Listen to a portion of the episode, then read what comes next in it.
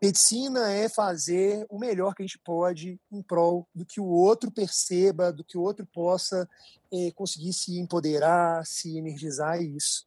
E quando o amor ele é o foco, a intenção maior, fazer com amor, não só a verdade, mas com a responsabilidade, obviamente, né?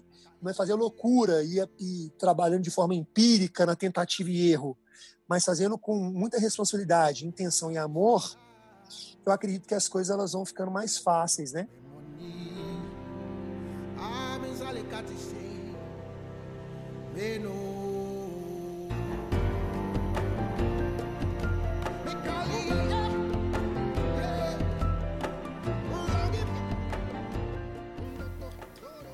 Bom dia, boa tarde, boa noite. Segue uma dica do conhecimento. Entrevista com colegas sobre assuntos da nossa atualidade. Hoje o papo é fora da caixinha, fora das quatro paredes dos centros cirúrgicos, das nossas UTIs, dos nossos consultórios. Medicina do conhecimento tem a intenção de ser plural e temos o prazer de conversar com o colega Breno Faria. Ele é médico, escritor, palestrante na área de expansão da consciência, faixa preta de jiu-jitsu, nutrólogo com formação em medicina preventiva. Tem formação em Reiki, meditação transdimensional, Ayurveda Coach em Magnified Healing, pós-graduando em psicologia transpessoal, além de ser pesquisador na área de psicodélicos e medicinas sagradas. Bom, além disso, é um médico que viveu dos dois lados, pois é transplantado cardíaco. Breno, com esse currículo, sua vida já daria um filme. Seja bem-vindo ao Medicina do Conhecimento.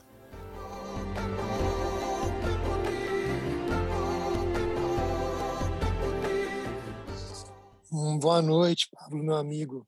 É um prazer muito grande estar aqui com vocês e poder conversar um pouquinho né, desses temas que você mesmo pontuou, é, um pouco fora da caixa. Né? E, eu fico feliz também de poder é, ter esse espaço né, para trazer minha mensagem, né, que eu acredito que ela vá um pouco além do que a medicina, né, o nosso dom, né, a nossa arte, né, que ela possa, que eu posso trazer um pouquinho além disso aí para a gente, é uma forma um pouco diferente de estar tá exercendo, né, essa essa ciência, essa prática né, que nos encanta e, e, e, que nos deixa tão é, é, orgulhosos por, por sermos instrumentos, né? É, gratidão é, mais uma vez. Então vamos falar um pouco sobre o Breno Pessoa antes de falarmos sobre o Dr. Breno. Conte para gente um pouco sobre a sua história. Amigo, eu sou filho de médico, né? O meu pai é médico, tem formação em anestesia também. Meu pai foi da época que a faculdade de medicina eram cinco anos, né? Ele, o CRM do meu pai aqui em Minas Gerais é 7.610. então ele veio da, da UFMG, de uma, né? Então meu pai teve uma especialidade de anestesia também, né? Como é, como a sua, né? né? E fez homeopatia e hoje meu pai é geriatra, fez geriatria e trabalha com geriatria preventiva. Então eu vim de uma família, né? Que primo primo cirurgião em plástico, vem de uma família de médicos, mas meu sonho não era ser médico na época, meu sonho era ser jogador de futebol. E persegui esse sonho com muito afinco. Cheguei a jogar futebol aqui no Atlético Mineiro, no América. É, cheguei a jogar bola nos Estados Unidos. Fui morar nos Estados Unidos quando jovem. Fiz meu high school lá. É, ganhei bolsa no futebol de campo lá. E, e acabou que, por um, um problema familiar, acabei voltando para o Brasil. E aí, nessa volta, por conta desse meu vínculo com o futebol e com os esportes, e na época também, quando eu tinha, quando eu voltei dos Estados Unidos, 19 anos, eu comecei a praticar jiu-jitsu. E, e aí, nesse momento, eu acabei ingressando na faculdade de fisioterapia. Entrei na Pontifícia Universidade Católica, aqui de Minas Gerais, e acabei cursando dois anos de fisioterapia. Aí, na ocasião, veio o ato médico, né? E aquilo foi uma novidade muito grande, né? Então, as outras especialidades da área de saúde ficaram com muito medo, né? De, de ter a sua liberdade de atuação, né? Cerceada pelo que o ato médico trazia de conteúdo. E naquele momento meu pai falou assim: não, meu filho, você não vai conseguir fazer nada, porque fisioterapeuta, pelo que está escrito lá no primeiro texto, né, que foi tentado ser passado pelo ato médico, limitava demais a atuação do fisioterapeuta. Então eu falei assim: ah, quer saber? Vou largar esse trem, larguei a faculdade de fisioterapia e fui fazer cursinho. Falei, rapaz, vou fazer médico, vou pensar, passar, vou fazer fisiatria. Falei assim, o que é mais próximo da, da, da fisioterapia? Fisiatria. Ou medicina do esporte, ou não sabia o que, mas acabei entrando no cursinho e fiz medicina. E nesse tempo continuei jogando futebol amador, eh, fui evoluindo no jiu-jitsu, virei um competidor, né, enfim.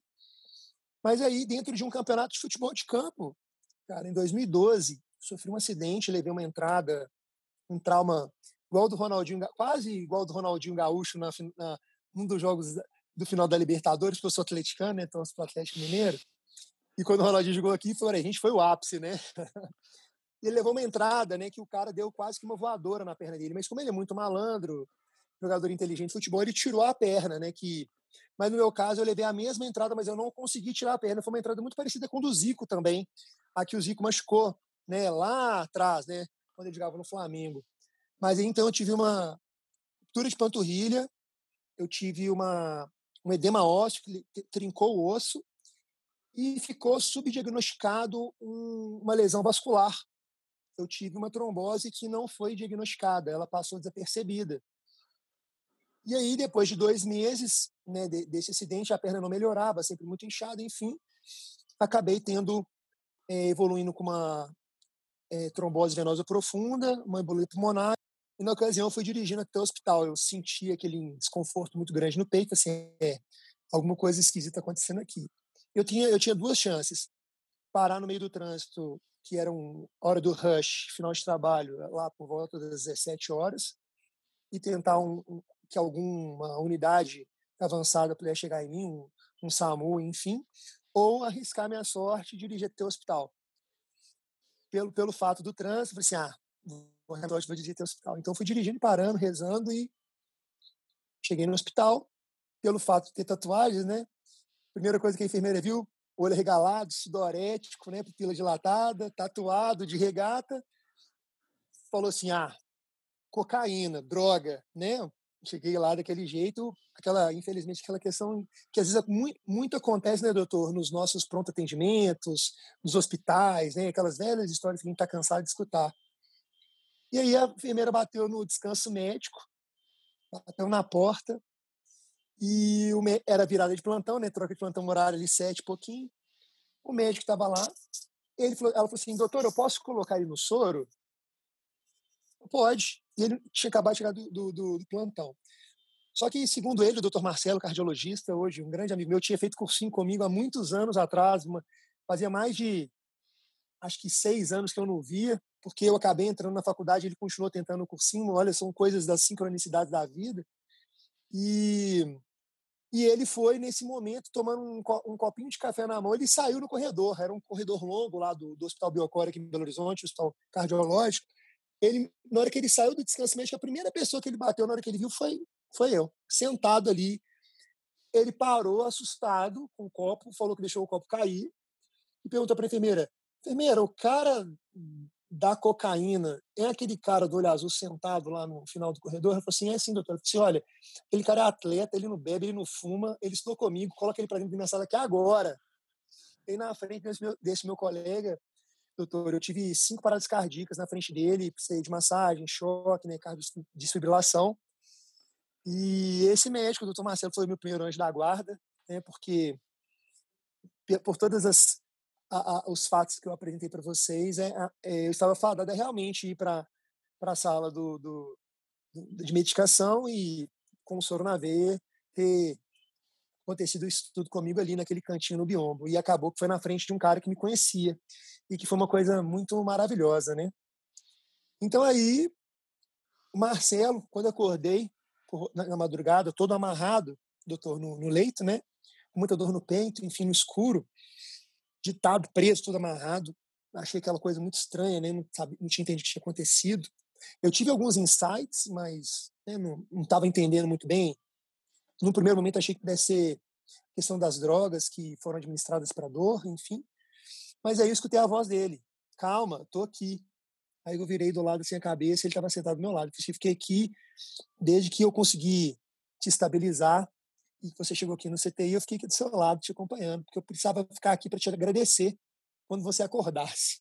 o que aconteceu? Eu falei assim, cara, você teve cinco paradas cardíacas, totalizaram nove minutos, né?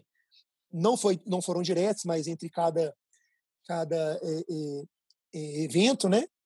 E eu fiquei preocupado se você fosse ter algum tipo de sequela neurológica, queria ser o primeiro para estar aqui para poder conversar com você e tô vendo que você está muito né, orientado, enfim, tal. Eu falei, mas agora eu só não entendi uma coisa, mas como assim? Mas eu tô bem? Eu falei assim, não, você tá estável, fica tranquilo, foi eu que te atendi, tá super bem monitorizado, fica tranquilo, papapá.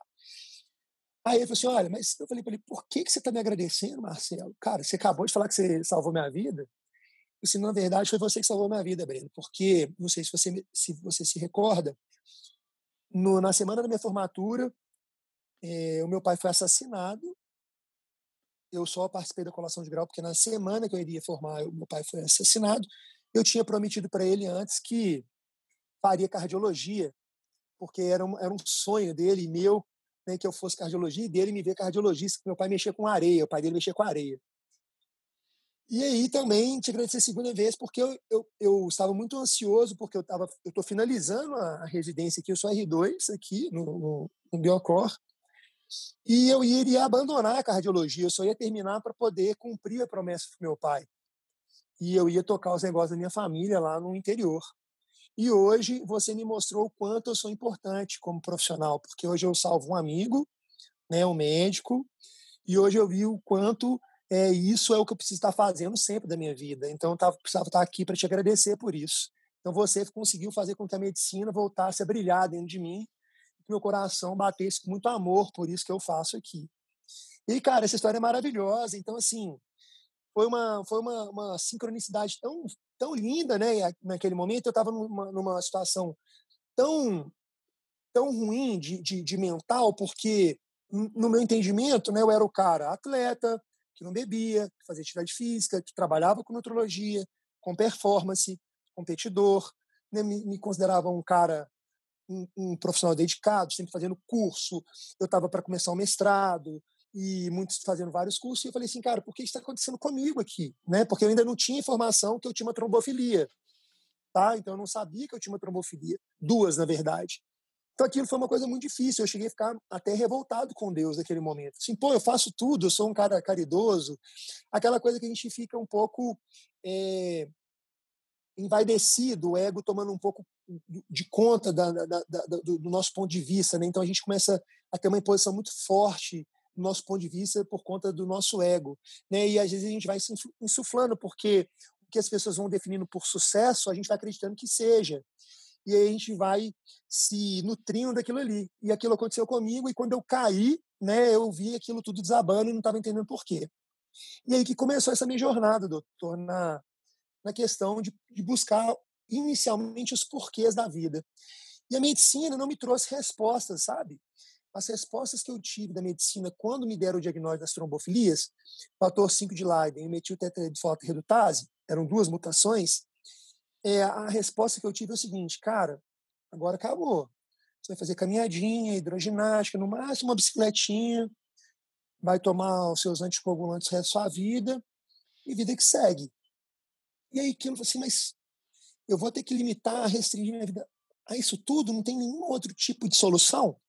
E eu rodei o Brasil. Cara, fui na Beneficência Portuguesa, Sírio-Libanês, no Einstein, é, na Unicamp. Eu rodei o Brasil buscando os melhores é, hematologistas e, e, cirurgiões vasculares do, do, do, Brasil e todos estavam muito é, diretos na mesma resposta, né, na, na mesma solução até que eu encontrei aqui em Belo Horizonte o Dr. Túlio Navarro, que mexe com cirurgia microvascular, e ele falou que eu teria uma outra possibilidade, que me trouxe um pouco mais de motivação para continuar procurando, mas não era ainda aquilo que eu achava, o que meu coração dizia que poderia acontecer. Aí eu fui para os Estados Unidos, num centro de medicina integrativa, né, é, funcional, em Las Vegas, o Cenegenics, que foi muito, para alguns colegas que conhecem, é um centro que é daquele médico careca forte, o Dr. Jeffrey Life, que a pessoa começou a falar que ele só tomava bomba, porque ele era fortão e tal, no centro, que ele é um dos integrantes, fazer um tratamento lá. E eles falaram assim, cara, é, pelo contrário de tudo que você escutou, dentro do que a gente tem de abordagem integrativa, funcional, você tem condição de ficar melhor do que você estava antes de tudo que te aconteceu. Aí eu falei, pô, tá maluco? Que isso? Como assim? Cara, eu faço o que for preciso. Eu sou um cara extremamente disciplinado e, e muito, né, é, vamos falar assim, determinado, obstinado com as coisas e acreditei neles e vou fazer o máximo que eu puder. E aí, cara, consegui melhorar. E eles faziam coisas completamente diferentes comigo. Eu ficava, me conectava nos equipamentos, dava choquinho, é, mandava, né, passavam coisas que eu não tinha, eu não estava com muita experiência. Eu fazia, ah, fazer um trabalho aqui eletromagnético vibracional num, num campo, num, num, num, como se fosse num, num, num colchão que a NASA desenvolveu, que é o PINF Therapy que eles falavam. Eu fiz é, é, muita cromoterapia, é, aromaterapia associada às medicações, obviamente, às suplementações. E, eu, e, eles usavam vitaminas, doutor, com doses, dosagens que a gente não estava habituado a, a, ver. Doses muito altas das vitaminas, e de forma, às vezes, venosa. Cargas gigantescas. Eu falei assim, caramba, eu nunca vi isso, não estudei isso. É até muito é, suprafisiológico no que a gente tem entendimento. Mas usar muito da questão das fitoterapias, enfim. E aquilo foi me deixando cada vez mais forte, me dando mais condição. Eu falei, cara, apesar de isso ser muito novo para mim, isso está dando muito resultado. Eu falei, cara, aí nesse próximo, galera, eu preciso aprender isso aqui com vocês, bicho. Eu preciso aprender isso que vocês estão fazendo comigo. Tem como eu, tem como eu aprender? Claro que tem, nós temos os cursos, tananã, papapá. Eu falei, cara, vou começar a fazer também. E aí, coincidentemente, nessa época, o doutor Ítalo Rachid, que, é, que foi um médico que ele fez uma especialização nos Estados Unidos nessa área, ele tinha retornado para o Brasil e ele montou uma pós-graduação nessa área. Infelizmente, na época, quando ele, for, ele fundou essa, esse contexto, era anti-aging, que ficou muito mal visto aqui. Lá nos Estados Unidos, era, eles começavam a retratar como medicina integrativa regenerativa e age management, né, o manejo do envelhecimento com a questão integrativa e regenerativa. E aí, cara, eu vim estudar aqui, falei, pô, vou continuar estudando aqui e fazendo os cursos que eu posso lá nos Estados Unidos eventualmente, entendeu? Então aí, cara, fui evoluindo nisso. E aí, dentro desse contexto, não só médico, eles vieram começaram a falar para mim de meditação, de yoga.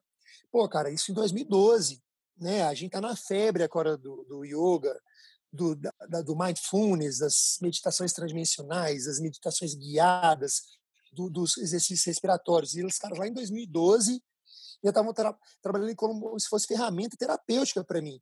E aquilo foi me encantando, cara, porque eu realmente comecei a perceber, não só na minha evolução ali di diretamente ao que me aconteceu na, na questão de saúde, mas em todos os outros benefícios que foi me trazendo na minha vida como um todo, né? Como, como uma reconstrução do ser humano com outros tipos de prioridade, com outros tipos de entendimento, outros tipos de, de, de apreciação até meio de paladar, alimentação, enfim. Então isso foi muito maravilhoso. Então foi aí que começou essa minha jornada. E eu falei assim, isso é medicina, galera? Ele falou assim, olha, é e não é. Meu doutor, isso é medicina? Eu falei assim, é e não é. Eu falei assim, eu falei assim por, mas por que, que é por que, que não é? Olha, porque aqui, essas coisas que a gente está trazendo para você, são complementares.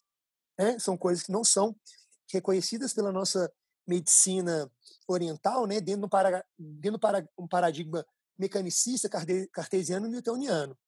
Mas, dentro de um conceito né, eh, que a gente vai pensar que foge um pouquinho disso, a gente traz um pouco mais né, fora da caixinha, daquilo que é só a ciência diz, então a gente vai chamar de medicina porque favorece a cura. Agora, não importa se é a medicina tradicional que está gerando ou se é complementar, o que importa é que está trazendo benefício para você. Então, a gente precisa atribuir quem é o principal é, determinante na, na sua melhora, mas sim o que está acontecendo melhor para você. Então, simplesmente falar assim, ah, não, é esse remédio que ou é essa meditação, por que não falar que é tudo integralizado, que é, que é a, a, a unicidade de tudo isso que está favorecendo para a sua melhora? Eu falei assim, nossa, cara, isso faz muito sentido. Não precisamos ter o responsável, denominar um, uma coisa que seja a mais importante, com, é, contanto que consigamos trazer o melhor para, aquele, para aquela pessoa que está sendo assistida. E aí eu entendi. E aí eu fui atrás desses cursos de forma não médica, né? Porque eles são cursos para terapeutas, né? Que eles falam complementarei que eu falei que eu te contei que eu fui para o Reiki, que eu fui para o Magnify Healing, que eu fiz uma pós de Ayurveda aqui no Brasil, na Abra, na Sociedade Brasileira de Ayurveda. E é tão legal lá, doutor, que o presidente é um médico, reumatologista, e o vice-presidente da Sociedade Brasileira de Ayurveda, ele é um engenheiro, engenheiro, engenheiro elétrico. Então, você tem um médico, um presidente, o vice-presidente da Sociedade Brasileira de Ayurveda é um engenheiro elétrico. E, cara, olha que universo fantástico, onde está trazendo um cara de engenharia com médico sendo presidente de uma sociedade de Ayurveda, né? Que uma ciência do, do, dos, dos, dos indianos tão maravilhosa. E aí fui evoluindo, como eu te falei, fiz o curso de meditação trans, transdimensional, que é uma, uma vertente dentro da área xamânica dos índios, né, que as pessoas consideram ser, ser uma estratégia, uma ferramenta dentro do xamanismo. E fui estudar as várias outras questões vinculadas à questão espiritual. Né, transitei em, to, em, em, que a gente fala das religiões, né? conheci, aprofundei. Eu falo que eu quase fiz uma pós-graduação em teologia sem ter sentado a bunda na faculdade, mas por experiência, por vivenciar esses locais. E aí, muita coisa foi aparecendo. Entrei na pós de, de saúde quântica, de saúde terapia vibracional quântica, que acrescentou. Voltei a competir, doutor, em 2014, lutei o Mundial de Jiu-Jitsu da Califórnia enquanto os meus médicos falaram que eu só iria fazer hidroginástica e no máximo uma caminhada em uma bicicletinha. Lutei mundial da Califórnia, ganhei um campeonato de jiu-jitsu aqui em faixa marrom em Belo Horizonte, o BH Open. Em 2015 peguei minha faixa preta, lutei sul-americano e fui levar a minha medalha para o pessoal da equipe da cardiologia, não em, em questão de confrontamento ou de agressão, mas se eles não tivessem me dado um não, talvez não tivesse é, ido atrás de todas as outras ferramentas que eu consegui trazer para minha vida. E aí entreguei a minha medalha para eles e falei assim, olha, olha como é que eu estou aqui com tudo isso cada vez melhor. E aí continuei nessa jornada. Em 2017, na troca do anticoagulante, eu tomava Marevan, mas me dava muito roxo por conta do jiu-jitsu. Troquei pelo xarelto. Em, em viagens né, de curso, enfim, eu acabei infartando. Tive um infarto em 2017 e ele foi uma coisa que impactou de uma forma muito ostensiva, porque foi a pior dor que eu senti na minha vida. E também é, só não morri porque o, médico que me deu o primeiro atendimento, quando ele viu que a morfina não estava aliviando a minha dor, e eu só pedia para ele para não morrer com a minha última lembrança de dor disso aqui, ele parou de me, de, de me dar morfina para que eu lutasse até eu chegar, para eu chegar no hospital. Então ele, ao invés do que a maioria das pessoas poderia fazer, e aumentar a dose de morfina, achar que eu estava delirando falando aquilo lá, alguma força muito incrível, ele disse que ele sentiu isso depois me relatando, falou para ele me escutar, e aí ele não, ele não me escutar, para ele não me escutar e não me dar o remédio, não aumentar a dose da morfina para tirar minha dor, ele entenderia que se eu tivesse, se ele tivesse aumentado minha dor, eu teria desistido de lutar e teria me entregado para poder partir. Então ele não fez. Então ele disse que que estava na ambulância, que eu fui lutando até o final para não ter aquela última memória, né, dessa minha experiência aqui como de dor. E aí consegui chegar no hospital, passei na hemodinâmica e desobstruiu. Saí do hospital, reabilitei. 2018, minha peregrinação nos Estados Unidos, visitar aquele centro, aquele documentário Rio, que falava das de várias questões, né, holísticas, enfim, fui peregrinar por lá, conhecer Half Math, é, buscar células tronco é, tratamento de células tronco intracardíacas lá, que eu fui avaliar se eu poderia estar, tá, se poderia ser incluído nesse tipo de, de tratamento. Voltando de lá, eu tive outra embolia pulmonar dos Estados Unidos. Cheguei, cheguei, cara, do, dos Estados Unidos, já no aeroporto de lá já estava, cara, foi tão, foi tão incrível que eu já estava andando de cadeira de roda no aeroporto.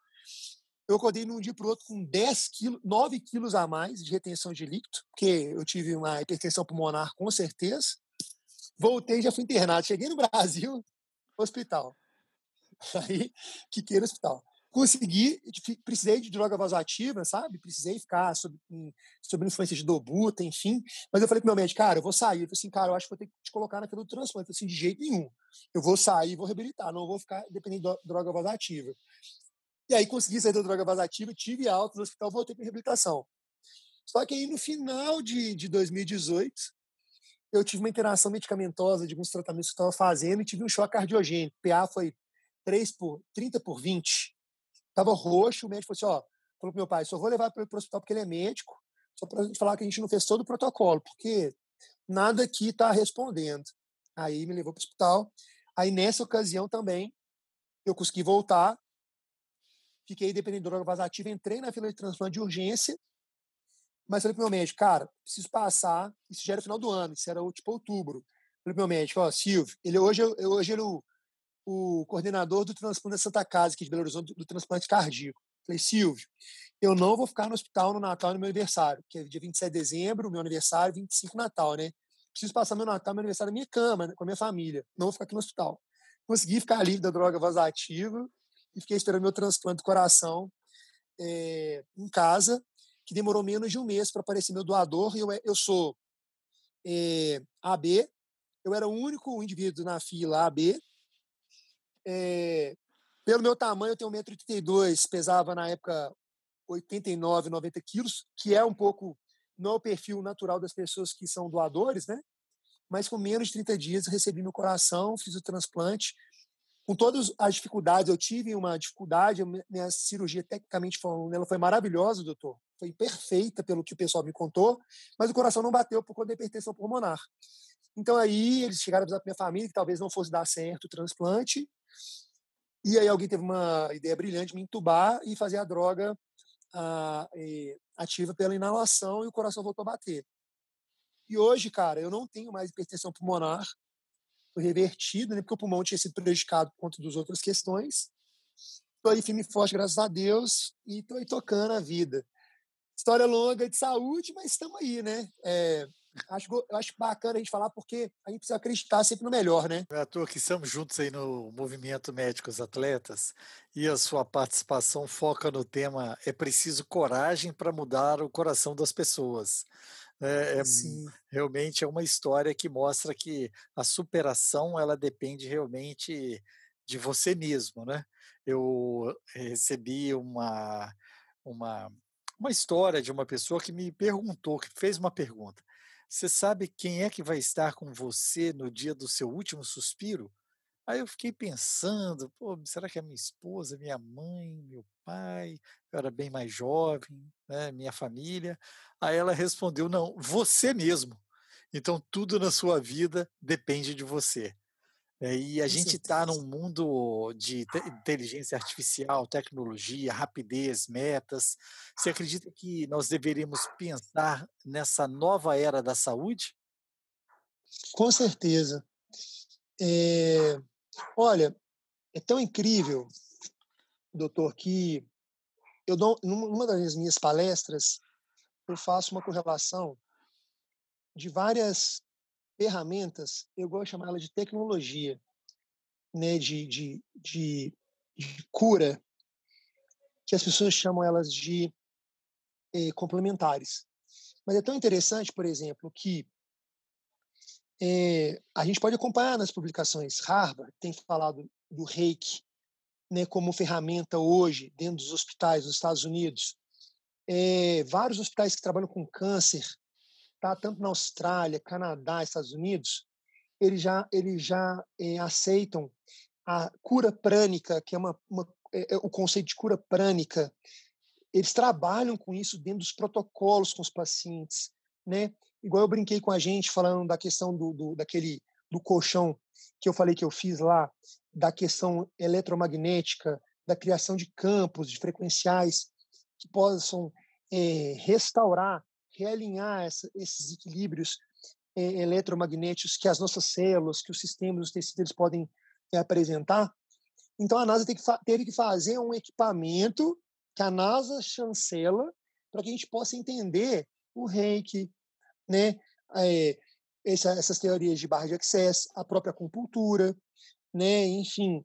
Então, a gente tem visto que várias ferramentas né, de tecnologia de altíssima ponta elas também têm correlaciona correlacionados nas terapias mais simples, mais diretas, de contato direto com o ser humano.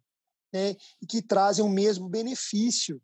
Mas a gente precisou ter a tecnologia chancelando isso como, como verdadeiro, porque a gente não conseguia crer nos benefícios percebidos pelos relatos das pessoas que passavam por esse tipo de tratamento.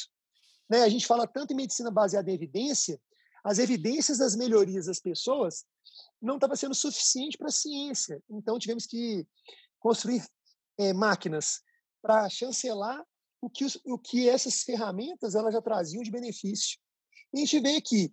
Aí eu te pergunto, você prefere que um, que um, que uma, que uma, um, um, um aparelho vá te emitir um grau de frequência, de frequência de radiação, de positividade, ou você vai preferir que uma pessoa que está te olhando no olho, que está com todo aquele sentimento dela favorável a você, buscando a sua, a sua recuperação, trazendo também um pouco da emoção dela, junto com aquilo que ela está fazendo, ou você vai preferir a máquina? Então eu pergunto para as pessoas, como você trouxe aquela, aquela pergunta que te fizeram, né, naquele momento final. Você vai preferir que uma máquina fique ali te assistindo ou que as pessoas tragam amor, tragam alegria através dos gestos, das palavras, dos olhos, do que elas estão trazendo de movimentação disso aí? Eu acredito que eu prefiro a questão da, da presença das pessoas, e a gente está percebendo isso com esse momento do Covid, né? O quanto o contato, o convívio ele é importante, e quanto a falta dele tem favorecido para as doenças do coração, da mente, né, da depressão, ansiedade, né? Então, é, é, isso é um momento muito legal para a gente poder trabalhar, né? o quanto a física quântica, a neurociência, a gente abordar o tema da espiritualidade, isso é importante para o benefício do indivíduo, né? Como você tinha falado, às vezes são da alma, da mente, é, só do corpo físico, né? É, eu acredito o seguinte, é, trazendo uma simplificação do que a, a, do que a homeopatia faz. Porque as pessoas não entendiam a homeopatia, a funcionalidade da homeopatia. Né? Então, quer dizer, se a gente parte do pressuposto que o primeiro desequilíbrio que uma célula, um órgão, um tecido pode apresentar é o energético, o eletromagnético, enfim, se eu desconsidero ele, eu perdi uma oportunidade de tentar fazer um reajuste, um realinhamento ali. Então, aí, mudou o degrau, mudou o padrão de desequilíbrio daquele sistema. E eu ia começar a entrar no, no, no padrão de desequilíbrio fisiológico. Se eu não acredito na questão fisiológica, eu vou entrar no patológico. Então, eu perdi oportunidades de tentar é, abordar ou introduzir técnicas, ferramentas que pudessem trazer um benefício. Mas aí não, não funciona muito bem, concorda? Se eu, se eu tenho um desequilíbrio ele, eletromagnético, energético, e aí eu já, e ele evolui para um fisiológico, e eu vou tentar usar a homeopatia para corrigir um desequilíbrio fisiológico, não vai funcionar. Então, às vezes, as pessoas não conseguiam fazer essa leitura, não tinham é, ferramentas suficientes para entender em que nível isso estava acontecendo. Hoje, a gente consegue é, mapear por frequência as doenças. Isso é documentado. O pessoal consegue dizer em hertz qual é a correlação do desequilíbrio em hertz das, das doenças, ou qual é a faixa de frequência em hertz de um coração em equilíbrio, né, de, um, de um fígado em equilíbrio. Perfeito? Tanto é que a gente vai trazer os óleos essenciais, os florais, a homeopatia, o reiki, a meditação, enfim, tantas outras ferramentas que buscam trazer esse ajuste em frequência, em hertz, trazendo de uma, uma linguagem mais científica, né, na questão do alinhamento. Mas se eu tenho mais também o fisiológico, eu não vou conseguir re, é, restituir aquele, aquela situação. Né? Eu preciso também abordar a parte fisiológica para regredir aquele sistema e eu voltar e fazer o realinhamento né, energético daquele sistema. E aí, se realmente eu não conseguir fazer esse realinhamento energético, fisiológico, ele entrou patológico, eu preciso tratar, preciso dar remédio, preciso operar, preciso cortar. Né? Então, é uma lógica racional, a gente, isso a gente vê o tempo todo, concorda? Só que às vezes a gente fica, né, às vezes um pouco descrente, porque a gente precisa ter muitas conformações, ou a gente precisa ter algumas pessoas, algumas instituições, algumas, é, é, elas validem aquilo ali, né, é, tragam uma certa chancelem aquilo. E às vezes a gente está vendo tantas publicações, tantos benefícios, e a gente acaba né, preferindo que alguém traga só aquilo que está vinculado ao que é número e tudo mais e deixe passar outras coisas que estão vinculadas com o que é realmente né, é perceptível né, dentro do, do, que o ser humano está sentindo tá, e, e, a gente está vendo que está melhorando, né? É, os pacientes, na verdade, eles têm patologias físicas, têm patologias da alma e o que há, às vezes, é um desequilíbrio disso. E por isso essas várias opções terapêuticas, essas ferramentas que acabam, na verdade, abordando aquele ponto essencial daquele momento, né? Com certeza. É, é uma, uma, uma forma muito fácil da gente perceber isso, doutor. É, eu, eu, trago muito a, a uma, uma, forma muito fácil de a gente entender é o conceito dos chakras, né, dos sete chakras os sete chakras, as sete dimensões da consciência e os sistemas nossos, né, é, a correlação deles com os órgãos. É tão impressionante, tá? Porque, por exemplo, cada chakra ele tem vínculo com uma cor. Dentro do que a gente traz da, da psicologia, né, transpessoal, é, enfim, a consciência humana ela é dividida também né, em dimensões, né? E aí existe uma ferramenta que chama cartografia da consciência, que ela divide, né, as dimensões da consciência em níveis de cor, né? Então, vermelho, laranja, amarelo, verde, eh, amarelo, azul e violeta, que corresponde aos chakras, e cada chakra corresponde a algum órgão, né? E as emoções e a comportamentos. Então, hoje a gente tem pessoas que conseguem fazer essa leitura, né? Quer dizer, a gente falou, ó, a medicina chinesa ela comprova isso. A medicina indiana ela também concorda, ela, ela, ela traz esse tipo de leitura. Às vezes um desequilíbrio em um determinado é, lugar gera uma repercussão no órgão e também isso vai gerar uma repercussão no emocional, na psique do, da pessoa, né? Então a gente consegue entender isso quando a gente equilibra e harmoniza essas coisas. É tão impressionante, por exemplo, que o reiki ele não é nenhuma ferramenta é, espiritual. Se você treinar um indivíduo para fazer a prática da imposição de, de mãos com energização, a pessoa ela percebe o benefício. Se você treina, a gente brinca, se você treinar um macaco, igual eu, eu brinco que isso é uma, é uma brincadeira muito comum né, em bloco cirúrgico, né, doutor? Que às vezes quando o preceptor está bravo com, com o residente de cirurgia, se eu treinar um macaco, ele faz isso melhor que você, né? Brincando às vezes de alguma técnica eu já vi isso muito, né? essas brincadeiras, né, de, de bloco cirúrgico, você deve ter escutado muito essas coisas mais novo. A gente não escuta mais isso tão, tão frequentemente. Mas aquela questão, se a gente treinar um macaco para fazer esse trabalho, ele vai irradiar, né? Quer dizer, ele vai conseguir pelo pelo entendimento né, desses fluxos que o indiano traz, que o, a medicina chinesa traz. Tanto é que a gente estava conversando há pouco, né, doutor? A medicina ela negligenciou a acupuntura por muito tempo essa questão ah, de energia meridiana, pô, isso aí isso é picaretagem. E hoje a medicina incorporou isso como especialidade médica e por isso existe essa briga tão grande. Aí a gente tem várias outras profissões não médicos que fazem acupuntura e são brilhantes, mas a medicina quis trazer a, e existe essa briga, né, que a medicina é, exige que ela seja uma especialidade médica e que o médico para exercer a acupuntura ele tenha a especialização de dois anos. Né? Então, assim, só que eu conheço pessoas maravilhosas que estudaram prof, profundamente medicina chinesa e fazem acupuntura de uma forma maravilhosa, brilhante, que corrigem as situações das pessoas. Então, a gente consegue ver isso, né? É, a gente vê isso é, de uma forma muito clara, só que a gente às vezes não para para a gente ver o que está acontecendo. Né? Então, eu, eu, eu, trouxe a acupuntura como uma ferramenta que a gente viu essa transição e hoje o quanto a medicina tem visto que ela pode ser é, é, benéfica e, e, auxiliar em vários processos de cura e de doença e de realinhamento, né? de reajuste, né? de restabelecimento de equilíbrio. Bom, nós podemos dizer que sabemos que a medicina é muito mais antiga do que a porção que nós conhecemos atualmente. No nosso dia a dia, nós somos muito mais cartesianos influenciados pelo Iluminismo, pela Revolução Francesa, pela medicina dos últimos 100, 150 anos. A própria história da anestesia e a evolução que ela proporcionou para a cirurgia, realmente ela se diferencia muito da existência da medicina por si só, porque antigamente não existia morfina para tratador, mas alguém teria que tratar de alguma forma os pacientes, as dores físicas desses pacientes e os desequilíbrios da época. Importante também entendermos que a própria história de vida pode influenciar nas terapias que cada um exerce nos seus pacientes, como da mesma forma que o academicismo que me formou me traz a farmacologia como ponto sine qua non e fundamental para o tratamento dos meus pacientes. Não, a farmacologia, eu sou, eu sou apaixonado pela farmacologia, sabe, doutor?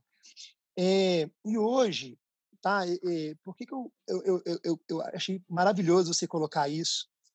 Eu sou um cara também apaixonado pela farmacologia.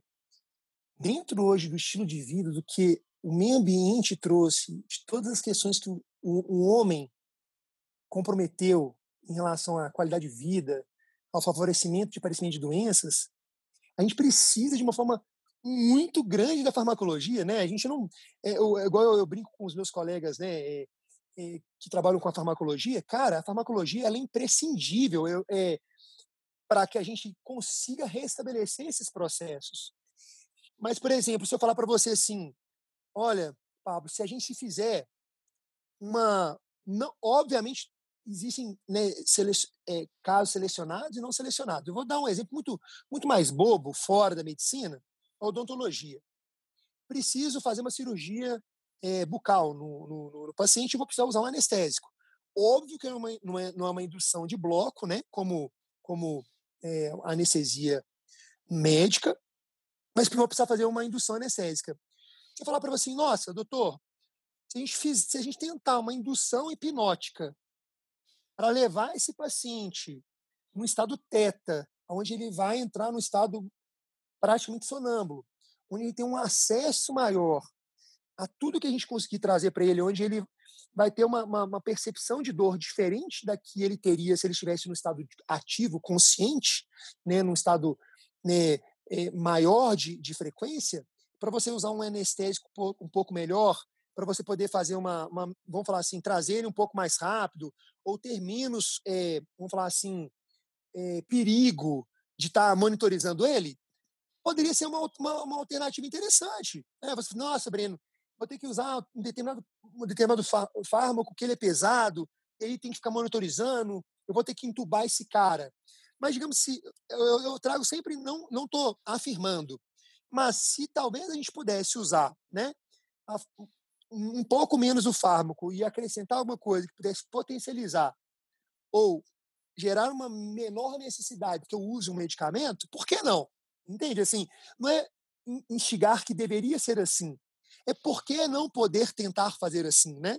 Eu brinco dentro dessa situação. Não é, não existe certo nem errado, né? Porque, na verdade, é, você tocou num ponto maravilhoso para que algumas coisas aconteçam, a gente precisa estar sintonizado. A intenção é recíproca, concorda? Às vezes a pessoa não quer ser curada, né? E às vezes, para esse tipo de estratégia complementar que aborda esse, esses outros campos, e demanda uma participação muito grande do indivíduo, estar sintonizado, entender que aquele processo depende que ele participe dele. E aí, realmente, se a pessoa não está, por isso que esse consenso que eles soltaram sobre medicina e espiritualidade, né, que a Sociedade Brasileira de Cardiologia soltou, ele é muito, ele foi muito é, ponderado e muito generoso, porque ele apresenta esse conceito. Se o indivíduo ele não tá, se ele não, se, a, se abordar a questão de crenças dele, tentar entrar nesse lado é uma coisa que, que agride ele, nós não precisamos infringir o, o, o, grau de entendimento daquele indivíduo. A gente tem que deixar ele daquele jeito e oferecer para ele o que a gente pode. É o que a gente estava falando antes, anteriormente, né? Quer dizer, eu não vou oferecer para o cara uma fitoterapia né, se ele não está preparado para entender aquilo, ou se, ou se, ele não entende, ou se ele busca aquilo. Né? Então, assim, é por isso que é um pouco difícil quando a gente tenta trazer isso realmente para uma realidade de implementar conduta, né, protocolo, enfim. E por isso que é desafiante, por isso que traz é, a reflexão, por isso que é, é uma, é a arte de provocar, né, é, é, gente, pô, será? Será que? E isso já, tra isso já é interessante, porque traz uma, uma reflexão e, e abre a possibilidade de. Não é que vai acontecer, mas abre um caminho, concorda? É, exatamente. Esse assunto realmente é palpitante e dá discussão para vários podcasts. Né? É, mas é lindo isso aí. Convido você para novas ah, conversas, novos temas, para a gente tirar, é, criar um desconforto na mente Isso. das pessoas, né? Na minha mesmo, confesso que eu te, toda vez que eu vou fazer um podcast, eu tenho que entender o que o meu entrevistado está fazendo, né? E para mim foi um embaraço, a minha cabeça também ficou meio perdida. Mas essa é a intenção da vida, porque sermos é, retos e com uma viseira sem é, seguindo em frente, nós vamos perder muitas vezes as, as boas oportunidades, a beleza, as cores, as novidades que a vida pode nos proporcionar. Né? O importante é, eu guardo essa frase dos franceses que dans la médecine, dans l'amour, ni a pas jamais, ni a pas toujours. Na medicina e no amor, Sim. nem sempre nem nunca. Nem nunca. Gostaria de te agradecer, Breno, e deixar aberto aí para sua mensagem para os colegas que nos ouvem aí no Medicina do Conhecimento, para os cartesianos e para os holísticos. É, olha, eu eu quero agradecer você mais uma vez pela oportunidade de trazer isso, né, de uma forma muito amorosa, né, inclusiva, colaborativa, né, porque eu acredito que o momento pede isso, né, que reflitamos sobre o quanto temos sido colaborativos, inclusivos, o quanto temos sido, o quanto nos, nos colocamos no lugar do outro. Será que estamos eh, exercendo uma medicina que satisfaça os nossos interesses eh, de constatação, de comprovação dos nossos conhecimentos, dos nossos estudos? Ou será que estamos fazendo o melhor que a gente pode dentro do que o indivíduo que está à nossa frente necessita? De forma que eu possa abrir, às vezes, mão de uma verdade que eu tenho como absoluta, mas que possa é, um caminho diferente, ainda que não seja o que esteja sob meu domínio, favorecer a recuperação, o restabelecimento daquela pessoa que está na minha frente. Então, eu falo isso, é, meus amigos, porque eu vivi isso, né? Eu vi os conflitos das áreas, né, na imposição das verdades, das certezas, e isso não trouxe melhoria para o meu caso, né? trouxe um pouco mais de dificuldade no que, no que, no que diz respeito à minha evolução e à minha melhora. Né? E aí, quer dizer, essas outras coisas, essas ferramentas, ainda que um pouco difíceis da gente compreender, elas foram trazendo melhoras perceptíveis e improváveis pelo entendimento né, científico, cartesiano, racional que os colegas tinham a ponto de que hoje o meu, o meu cardiologista, que é um cara extremamente é, cartesiano, tradicional, enfim, pela forma como eu falo das coisas e como eu faço elas, da forma como eu acredito nela e da, da forma como ele tem uma resposta evidente ali no olhar clínico dele, da melhoria dos parâmetros, da melhoria do eco, na possibilidade de o remédio, ele fala assim, cara, problema se eu não entendo isso, problema se isso é coisa de louco, se é loucura. O importante é que está fazendo bem para você, cara. Tô diminuindo o remédio, pô. Meu, não, não era para estar tá diminuindo agora, não era para você estar tá correndo 10 quilômetros com seis meses de transplante, Breno, entendeu? Não era para estar tá acontecendo isso, mas eu estou aqui com dose mínima de, de corticoides, de imunossupressores, você está respondendo. Como eu nunca tive gente que respondesse. E o que, que aconteceu diferente? Será que é só sua vontade? Ou será que ele acreditou que o, o tratamento que ele sempre prescreve estivesse tendo naquele momento uma resposta muito fora do comum comigo.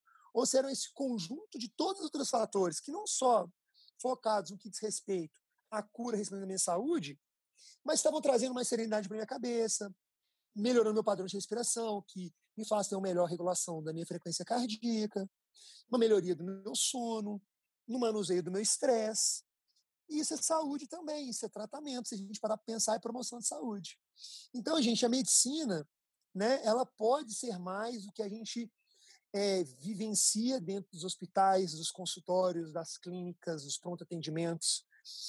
Medicina é fazer o melhor que a gente pode em prol do que o outro perceba, do que o outro possa é, conseguir se empoderar, se energizar, isso. E quando o amor ele é o foco, a intenção maior, fazer com amor não só a verdade, mas com a responsabilidade, obviamente, né?